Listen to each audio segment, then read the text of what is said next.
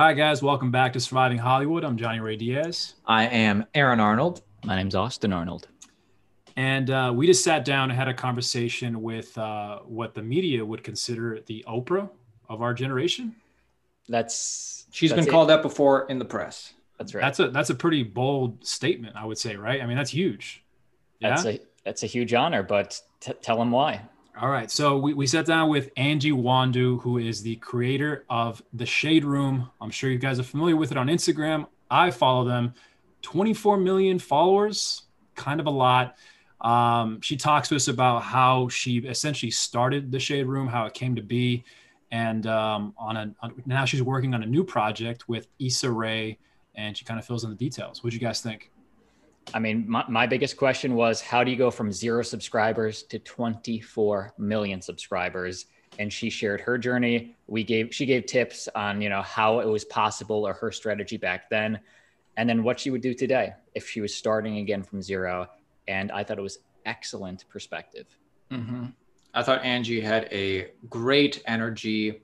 Uh, you know, just somebody you want to be around, somebody you want to work with. Uh, we started off the podcast. Um, I asked her um, to do a slam poetry if she could remember any from her childhood because I read she used to do them um, as a as a kid when she was growing up in a, a foster environment, and and she did remember one. That was awesome. And then she told us all about the shade room and you know going from a, a, a point in her life where you know she really didn't have that much going forward to like then like just exploding and you know 24 million subscribers and you know also going through Sundance and then now working on Juju with Issa Rae, uh, which is still in pre-production so there's not even a date yet but I don't know. I just loved her energy. I thought this was a great conversation. Um, you know, this is, I think everybody in our audience is going to love this. And when Juju comes out, I certainly am going to be seeing it. Definitely. Roll it, guys. Hollywood, Hollywood, Hollywood.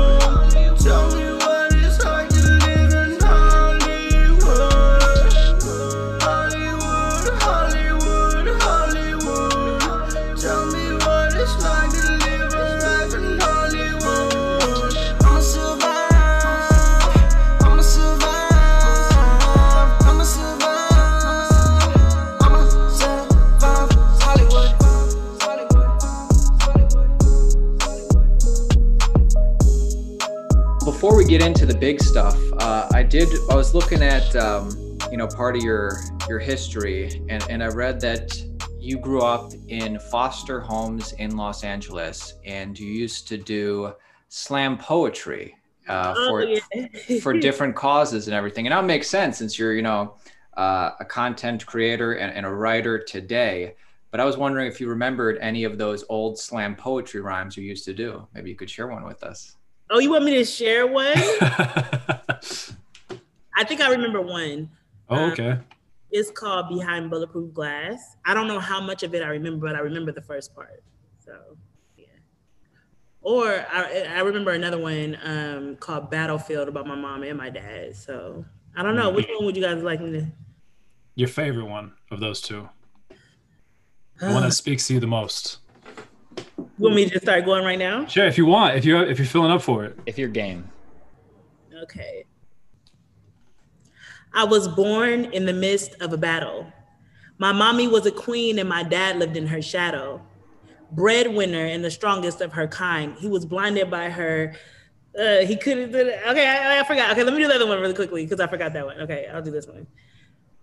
I've been longing to talk to my daddy, but what he might have become frightens me. And I can't stand to see him in some dingy ass correction facility, making eye contact through thick glass and having that be our last memory. Take me back to the old days filled with piggyback rides, bear hugs, and butterfly kisses. I've been trying to hate him, but I'm filled with forgiveness.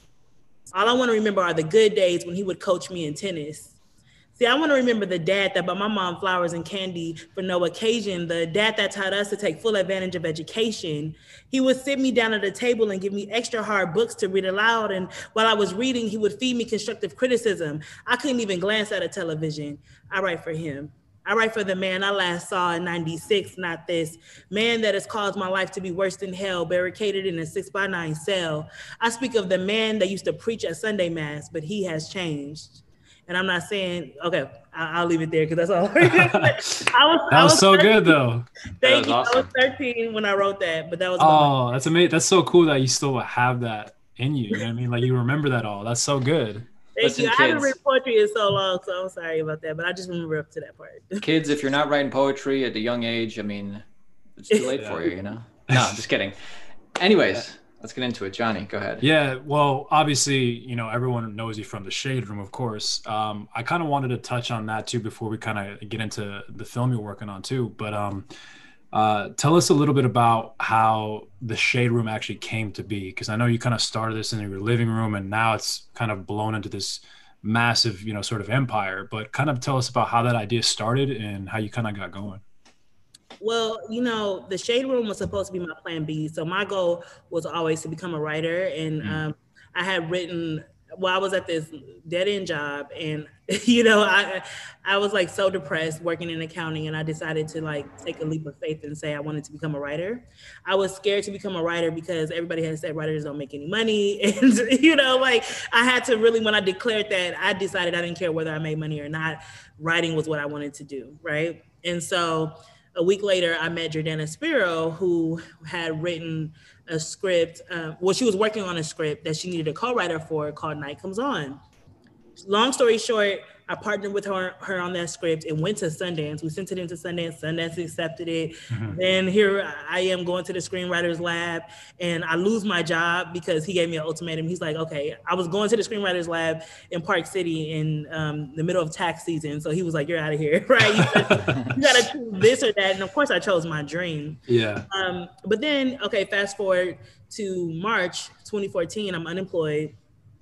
I've applied for like Pinkberry and all these jobs, you know, and I'm living off of a grant, which was only uh 2,500. I think it was, no, it was only five thousand dollars. The grant was only five thousand dollars, so you know that goes away quick. Right. Um, and I'm living off this grant, and I'm looking for a plan B, and my plan B was the shade room. Literally, it was supposed to be like a side hustle that the the biggest I saw it getting. My vision at the time was like, oh, I'm gonna have this site that has like a hundred thousand people one day that follow it, and you know, and it's gonna be my little hustle that I do on the side while I write screenwrite. Well, God laughs at your plans because, my, like, I, literally a weekend, I had ten thousand followers, right? Wow. Because I was I, I didn't do it on the website because I didn't know how to build a website. So I started on Instagram, which ended up disrupting uh, media in a sense because it, nobody had directly published to Instagram before because it didn't make any sense. Why would you, you know? Um, but I did it on accident because I just didn't have the techno- now technological skills nor the budget to create a website. And it was something new and hot at the time, and people weren't used to getting their news that way. And so it started to go viral. And 10,000 after the first week. In six months, we were at a half a million, and it was just It just went from there. it went from there. Yeah. it's kind of crazy because like now I feel like you know back you know here in 2021 I feel like a lot of us now get our news on Instagram. So you guys are almost at the forefront of that whole process. Yes, Um, it was right after BuzzFeed went to Facebook. You know what I mean? Was using Facebook as a big vehicle, and then we Right. slid right in for celebrity news, and then, yeah, it was like the forefront of that for sure. Yeah. That's amazing. Did you have any idea it would ever get to this level? I mean, No, I, I thought it was gonna be at best a, a side hustle. That's it. I, I never thought it would ever get to this level. It it surprised me for sure. Yeah. that's amazing. There, there are probably like thousands of people on Instagram or social media trying to get big social media followings. A lot of people are doing okay, but not at your level. What do you think is like practical, doable tips that anybody can do to up their Instagram game? So I think one of the things that the Shade Room does really well in order to get, um, you know, a lot of followers and just people um, interested is engagement, right? And so the way that we, you know, are able to be really like master engagement is by breaking down every single thing that does that goes right. You know what I mean? Like if we like I'm the type of person like my my uh, friends and family always talk about me because if I'm posting a video on like my personal social media, I'll watch it 30,000 times, right? I'll watch it, I'll watch it over and over and over again. And they're like, well, how many times do you have to watch this video? I'm like, I have to see every single part of this video to see why anybody would want to watch it. Mm, And that's the thing that I do for um, our platform is that I literally study it. I, I break it down. How many people shared it? You know how you can see the shares and what they're saying. I'll go to the shares and see what they're saying, why they shared it to their page. What did they connect? How did they connect with the content? What did they say in the comments? How many of you? I'll watch it over and over again to see why that piece of content worked. And I think that it's important to understand why your audience likes the things that they like and why don't they like the things that they don't like you know? Mm-hmm. And so we have been able to you know from from the time there was only 300 followers i was able to literally lean in and pay so much attention to them that i knew why they liked things and why they didn't like things and i feel like that's the number one thing is to figure out when you have a post that does well you have to break that down a million times until you can literally say word for like specifically why this video did well and why your audience likes it I'll give you an example. We felt like we were getting stale, like the celebrity news world was getting stale. So I said, okay, well, let's try something different. Let's try TSR Shady Species, right? you know what I mean? I was like, what do you guys like? I like, I like uh, watching Animal Planet. Okay, whatever, right? We tried it, and our audience, we looked at it and we figured out what they liked about it. They wanted they what they liked were things that they didn't see every day in everyday life. They don't want to be able to see it on National Geographic. They don't want to, you know what I mean? They want to learn so, so they want something outrageous, new. And then they like learning something. In the comments, they were saying, We like Shade Room Zoo. We like having a break from celebrity gossip. You know what I'm saying? Yeah. They liked it. And so so so we literally studied why they liked it. Okay, they like a break. They want some information. They want some information they can't get anywhere else that's not overly saturated. Okay, you know what I mean? Give them some more of that, right? Right. And so it's really about understanding your audience, what they want to see from you, what they like and what and what your strengths are. Yeah, and I was about to ask you that if you if you notice what specific type of content was getting more reaction compared to other stuff. Was it at the beginning? Was it mostly the celebrity focused stuff, or was it other things? You know what? People always um, are surprised when I say this. Celebrity news does not actually do the best on our page, right? So it was. You then I'll tell you why. People don't really like to share the drama on their personal pages. They like it's like a guilty pleasure, right? Right. So don't don't tell anybody, right? yeah, don't tell anybody I'm like, you know what I mean? And then a lot, you know, so some of them will engage on their fake pages or whatever. Right. You know what I mean? Use the burner So- accounts. yeah. Yeah. use the burner account. So it wasn't. So when we saw the celebrity news, we knew that it, it caused a lot of people to come to our page, and it did cause a lot of engagement. But it wasn't the thing that was marketing the shade room the most. Like they weren't sharing that, you know, as much as they would share morning inspirations. Our most commented post that we have on the shade room is morning inspirations. It got a hundred and like eighty thousand comments. Um, you know, some Hmm. just a morning inspiration. We noticed that they want to share that because they want to in- inspire their um their the people that are following them. That's something that they can get behind in their personal brands, share it, post it. You know what I mean? Things like that. Um, they like relationship stuff. you know what I mean? So if we did, so we Yeah. started bringing in TSR proposals and you know TSR matrimonies, and these are the things that they would share. Then we noticed that we wanted to differentiate ourselves from a lot of the other sites. And so we said, well, let's get creative and start doing fantasy posts. Our idea of fantasy posts are like, um, uh, what's it? It's um, where we kind of like fantasize like this alternate reality, right? So we'll say, what do, what do um, your, your favorite zaddies look like if they were salt, had salt and pepper beards and salt and pepper, you know what I mean, hair, they were older or whatever. Or what would, what would Obama look like with tattoos or something like that? We noticed that Nice. They started to gravitate towards that. They loved it. It was different. That's fun. There was no way that I would know everything from the jump. You just try things, and when you, hmm. and what we're good at is we try. There's stuff that we've done that just tanks, and they didn't like it. You just try things, and when you try things, and it does well, you study it so much to figure out why it did well, because you can replicate it, and then you can teach it and train other people to do it the same way. So that's kind of how we. we did it. Yeah. That It's- was- it's- go ahead. for the uh, for the shade room's success how much do you attribute it to right place right time you're seizing an opportunity because not many people are doing news on instagram versus just your tenacious work ethic? And is it possible for somebody to do what you're doing and reach your level today or it's not possible anymore? They have to find their a different different niche. I would say 50 50. The reason why I would say I would say the reason why I would say 50 50 is because when you disrupt anything, you get the you get reap the most rewards, right? So when you're the first when you're the first to like come into something and you're disrupting it and it's this new hot thing, nobody is gonna reap the rewards like you do, right? Now the other 50 is maintaining that and and being able to grow and flourish as a business. So yes, you get the opportunity to disrupt, but how are you managing that? How are you keeping that momentum? How are you uh, growing and flourishing as a company? I would say 50-50 because the, the reason why I say this is because if you wanted to do what we're doing now after all these sites have done like you said everybody gets their news from social media it's a, it's a ton of uh, media companies on um, instagram would you get the same initial thing we got? Maybe not but there's also something that you can do. You, you, there's always the ability to disrupt something. You can disrupt something now. You can disrupt what we're doing now. You know what i mean? And so i would say that's number one is disruption is always you'll reap the first fruits of that. The second thing is how unique are you? What, what is it that you're giving to the audience? Because if you're going into a market that's overly saturated what are you bringing to the table that's new and fresh that also will help? You know what i mean? It, it doesn't mean you have to disrupt an entire industry but you just got to serve an audience that isn't being served right? Mm-hmm. and so when it came to us we were serving the black audience like very i mean here's the thing like we haven't changed like our audience we still serve the black audience but our audience is so diverse now. You know what i mm-hmm. mean? And so we we've stuck to that serving them news 24 7 you know what i mean? Which you know they weren't getting at first. There was no 24 7 platform that they were be getting news from. I mean we're not 24 7 anymore but basically almost from Yeah. 11 p.m pacific to i think 3 4 a.m in the morning. We start we start back on 3 or 4 a.m in the morning.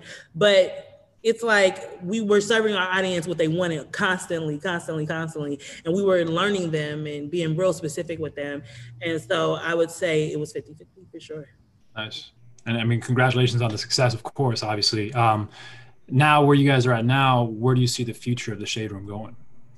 Well, so the future of the shade room really is number one, you know, companies that I look at, right? Because if I ask you how long do you think CNN is going to be around, and you won't, you're gonna be like forever, right? Like, I mean, in your mind, wouldn't you think they'll be around forever? Not me, but I'm Somebody special. think- you said what? I said I don't think they're going to be around forever. I think they're dying, but I feel like that is the a counter narrative. Oh yeah, but you, I'm I'm saying like Fox News or these these um This companies. huge, that yeah, huge, huge company, news companies. Yeah, You, you don't really ask or think when are they gonna go out of style. right. I think that um, it's because they provide information for people um, that people need on a daily basis. And so, where we're headed is that we want to kind of morph the shade room into a place where we're really providing hardcore information that people need. You know, we've, we've been going into the courtrooms, we've been getting more coverage about things that are happening in politics and stuff like that to basically position ourselves as a platform for information as well, which we found has made us like when I when I go talk to kids, they're like, "Oh, the shade room is my news source." You know what I mean? Like that's very valuable. Also, we're going into programming. So we did three shows for Facebook. We have a dating show coming out. We have a show on Oxygen that's coming out. I have a movie that I'm working on with Universal. And so it's, you know, we're getting into programming and then we're also going further into news. And that's what, you know, I'm, focusing on. My last question on Shade Room before we get to the the movie is now that you're like like and over the past two years, now that you're blowing up, now that you're becoming like the mainstream that like kids today are going to rather than what other people think of as the mainstream, do you feel like you need to like just you know you want access to these celebrities so you feel like you need to be nicer to them and not throw as much shade or you know what? To be real with you, when we first started, we were extremely salacious.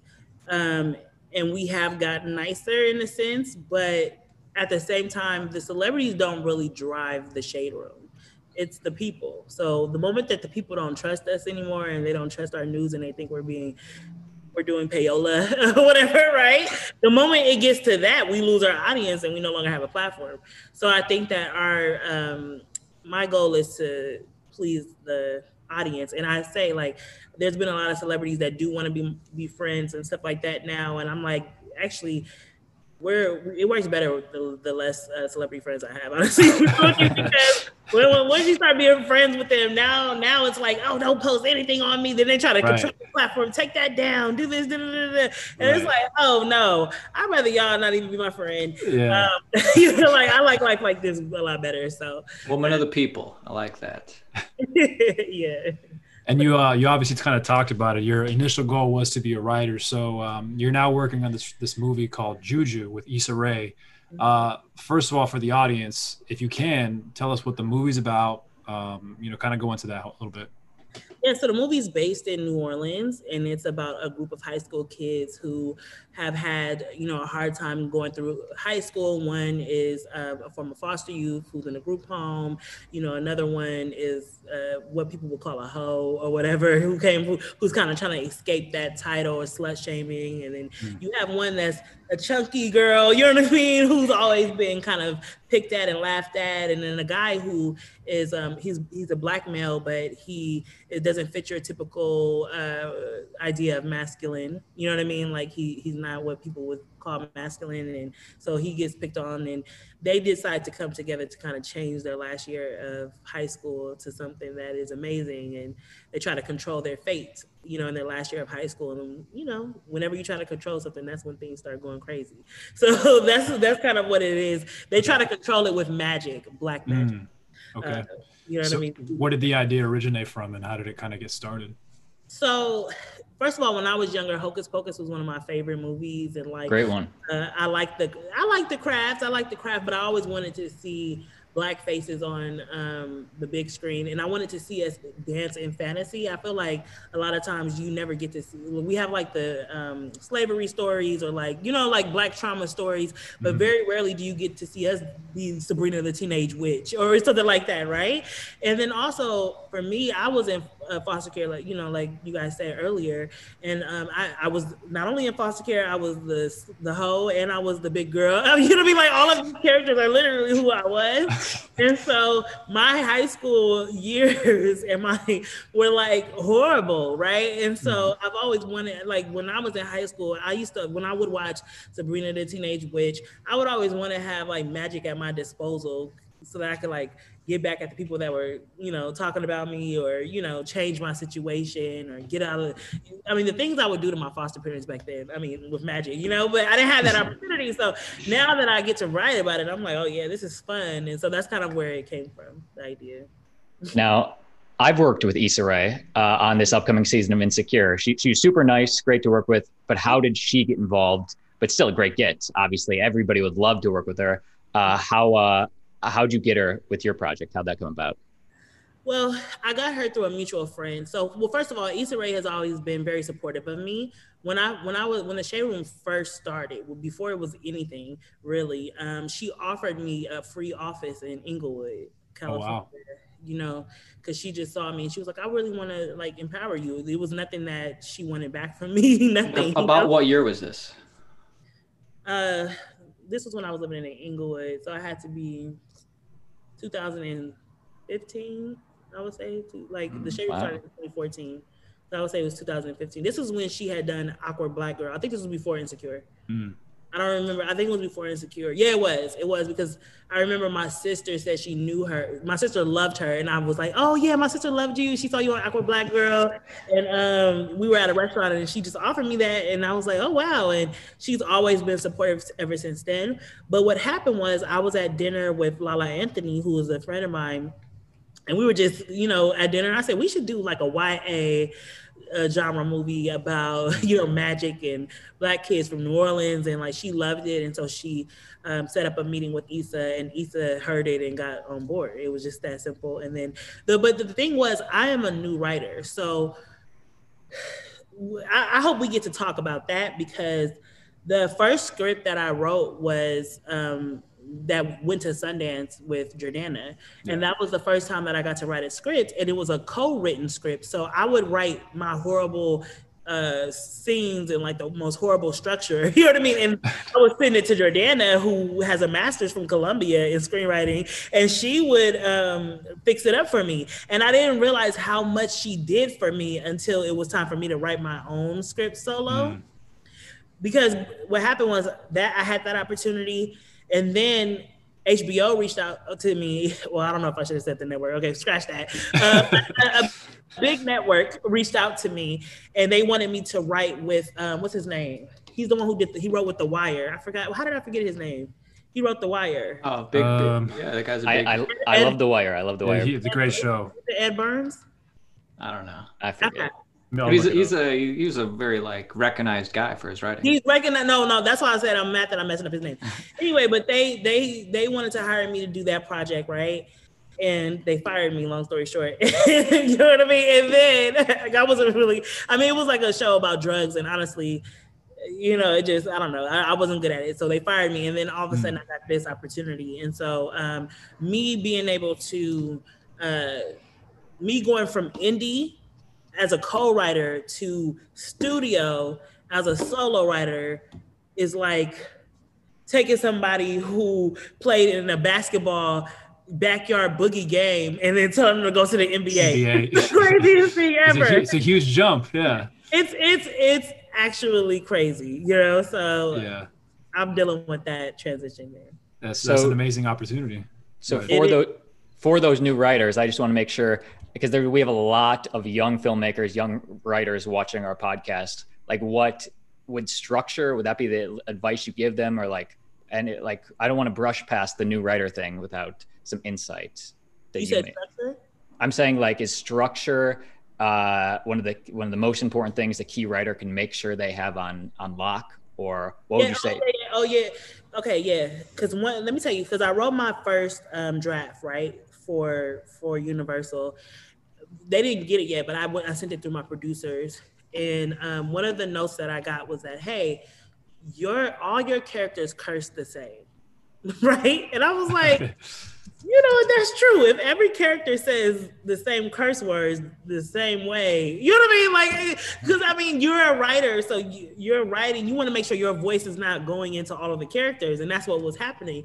And so I said, you know what? I'm on a time crunch because obviously, you know, you got to get you're on a deadline, and I'm like, you know, how do I learn dialogue from the ground up again? You know what I mm-hmm. mean? Because I have to make all of these characters who are all based in New Orleans, they're all black, they're all in high school. You know what I'm saying? All of them have to be distinctly different. And so I was freaking out. But then I picked up this book. I, let me tell you what it's called because it's, it's actually helped me a lot. Yeah. I was going to ask you if you had someone that was kind of mentoring you to kind of show you that a little bit. Oh, you know? no. li- No, it just all just just throw I- threw you into the fire. I was thrown into the fire and Yeah. I asked for a mentor. I said, please, I need a mentor. And they were like, listen, just go figure it out. All right. they And trust I'm they like- trust you. I was like, listen, it's called the it's called the Story Structure Secret Actions and Goals by Marshall Dotson. Okay. You guys heard of that? I, ha- I haven't heard of that. You guys have you guys heard of it? I'm not. No. That book is genius. And I'm gonna say why, right? Because it breaks down the acts, you know, like you have the typical um, act structure breakdown and everything like that, and it's this and that. That wasn't helping me. This one broke it down into it broke the story down into six parts, right? Mm. And it starts with like the imperfect situation. And then like it's you know how you have one goal, the character has a goal across the whole film. This Yeah. one breaks and changes the goal twice in each act, right? So it's like you're you're it's constantly changing the goal, and each goal is named something different. And what what I learned was that a character's goals actually and the structure of a story will inform dialogue. You know what I'm saying? So it helped me, me having each character. It's like if if there's a bank and one character is trying to rob the bank and the other character is trying to stop the robber from robbing the bank.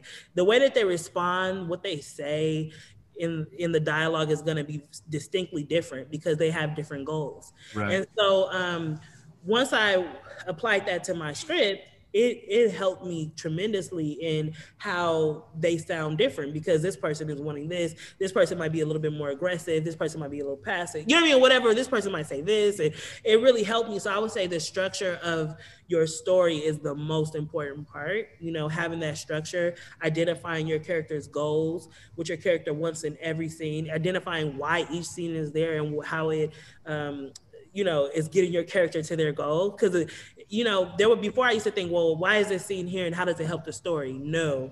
why is this scene here and how does it help your character's actions and getting to their goal is is and so um, for me, I just I signed up for UCLA classes, um, UCLA extension, which honestly that wasn't the most. I mean, I know a lot of people probably use that and it's helpful. It wasn't the most helpful to me. The most helpful to me was like getting books from some of my uh, favorite uh, people or uh, you know going online and researching things and really breaking it down. That that really helped me more. Yeah. There's the shade. UCLA not that helpful. No, no, no.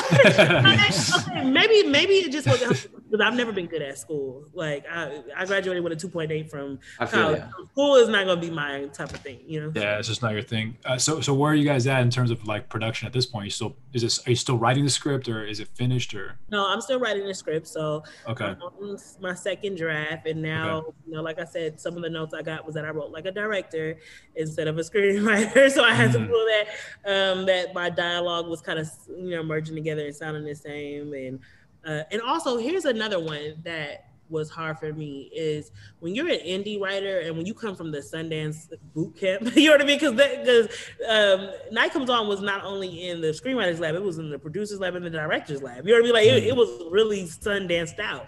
And Yeah. so it, it- when you go to Sundance, they they don't tell you how to write studio. Like that's not their thing. You know what I mean? It's more like character driven, um, you know, type of you know stuff like really di- diving deep into the character but when you think about studio you want those big set pieces and those huge moments for the trailers and stuff like that but i, I can't write anything that's not character driven that's just not who i am so it's gonna have to be a merge of that Right. but that was one of the things they said they're like you're writing like it's a fair we need you to make it a carnival and i'm Mm. like Mm-mm.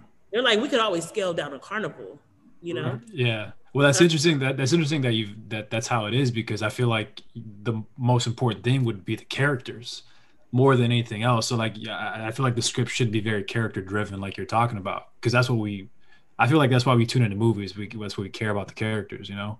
No, well, yeah, that's true. I think. Well, I mean, to better explain what they meant was, I write indie, so I write. I like, see. Like the budget is two, three million dollars. you know what I mean? Ah. and like the for like those quiet moments. I mean, if you if you watched my uh, first uh, film, Night Comes On, it's really quiet. It's a very Mm. quiet, like artistic type of film, right? And so that's not. They want you if they have a eighteen million dollar budget, they want you to make them spend it. But where they gonna spend the money at? Like they need some big moments. They need explosions They and need cars explosions. flying and like yeah, they need tra- they need set pieces. They need people to want to go watch this in the movie theater, and so Right. that was the hardest part of of this whole thing. I would say.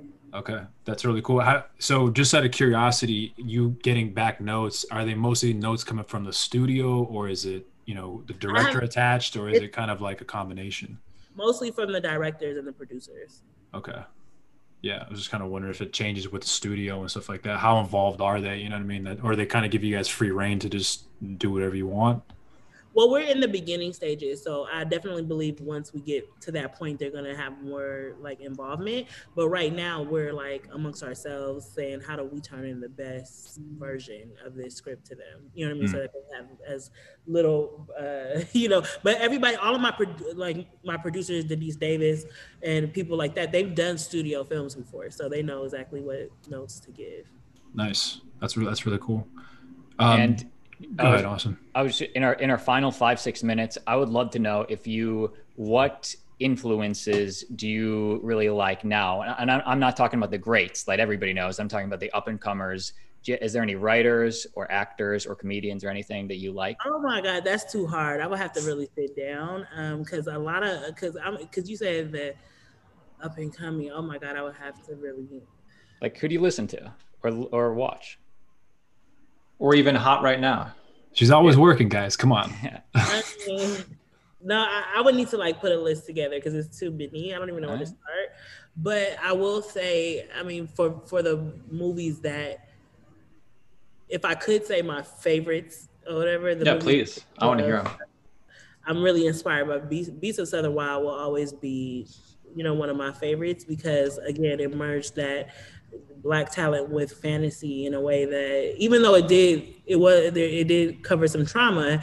Um, you know, I loved being immersed in that film because of how how much fantasy was in there, and the, you know, and the and I feel like it was really character driven, and the, Mm-hmm. the the dialogue was so on point, and you know, it was so authentic. I love really authentic dialogue. Um, Moonlight, uh, Hmm. a lot of it, it was one That's a that great I, movie. Yeah. And obviously I love the old school ones like Love and Basketball, Menace to Society. You know what I mean? Those like you know, Quality, quality movies. I, I, I like I like quality, authentic dialogue, quality characters, and, and everything like that. But I do have some other ones. I'm just I, Put you on the spot. put you on the spot, but I, I have other ones. Is there anything specifically that you would like the audience to know about this film right now that you that you're working on, or what what what can they be in store for? Well, you know what? Um, that's hard to say now, only because it's such, you know, in the, it's in the infant stages. so Yeah. who knows what this will turn into? But one thing that I'm dedicated to is authenticity. You know, I really want to dive into um, what it really, you know, something that we all can connect to, which is really like self love, right? You know, um, it's really it's really hard to just accept yourself, especially when you are, you know, in a world that is so uh, materialistic and um, you know superficial in a sense, right? Like you know, in certain ways, it's hard to kind of love yourself for who you are and love what you bring to the table and show up in the it, it- proud in that way. And so I definitely want to tap into that in everybody. You know what I mean? Because I believe we all feel it in some way, or you know, and also how to harness your own mag- magic that's inside of you. You know what I mean? I feel like that is something that I definitely want people to understand. Is like we all have magic, and how do we find that magic? How do we believe in that magic? Um, we don't have to go to the witch doctor, or the you know what I mean, or whatever to, to get it. Uh, and uh, it's gonna be biggity black. I mean, you know, the whole uh, the producers and the director are all black women, and I feel like I'm proud of that because you know that's not always the case, you know. Yeah. And so women first of all, and then black as well. And then it being based in New Orleans, it's just like I'm not. I feel like it's gonna bring so much to the table, so I'm excited about it. I really, yeah, yeah. I, I really like Beasts of the Southern Wild as well. Do you think your movie, since it is set in New Orleans and it's about like juju magic and stuff, it's going to be like just as like gritty, like like Beasts was? Listen, that's what I'm fighting for. I'm like, Um, y'all gonna let me. I don't care what studio this is at. Please let me keep my gritty. I need. I, I I love gritty. I love it. You know what I mean? And so Me um, It's my favorite too. I'm Yeah. I want it to be gritty and um, and magical, like Beasts of the Wild. I, like that's you know. Yeah, and I know this is like you said, it's still in, in the infant stages, but um, can we kind of like anticipate that this is going to be something you're going to continue doing, writing on other projects? You know, more feet, more TV It was my shows. That was a yeah. it was my original dream. Um, and I have another series that I think is going to be interesting that I'm pitching now. Um, yeah, but it's definitely, I'm definitely going to continue to do more like this. I think that for me, the hardest part is trying to figure out because you know a lot of times when we write we're like okay Quentin Tarantino is Quentin Tarantino. Like you know these people Aaron Sorkin is Aaron Sorkin. Like they like these people have brands and styles and tastes. And I was talking to my sister the other day and I was like I don't know my style. Like Mhm. what is my style? And she's like you just got to keep doing it to figure it out. Like like how, how is anybody gonna know what what their style is unless they keep writing? For you sure. know I'm saying? And so that's what I'm going to do. I'm going to keep writing and figure out who who is Angelica Nwandu as a writer. What is my style? What do I bring to the table? What's what is my voice? Is I'm in a vulnerable state right now, so I'm just trying to figure it out. Yeah. I think that is a great Yeah. ender to a great conversation. Absolutely. Would you give us, let the audience know where they can find you, where they can keep up with you? Well, the shade room is one place, Yeah. but also my personal IG is no IG Angelica. That's my name because I, for years I, I literally just got an IG. So, so every, when when everybody when everybody would tag me on Instagram, they would say they would tag a fake no page that said no IG Angelica. So I just ended up opening my Instagram with that page. All right. You can also email me at angie at the shaderoom.com.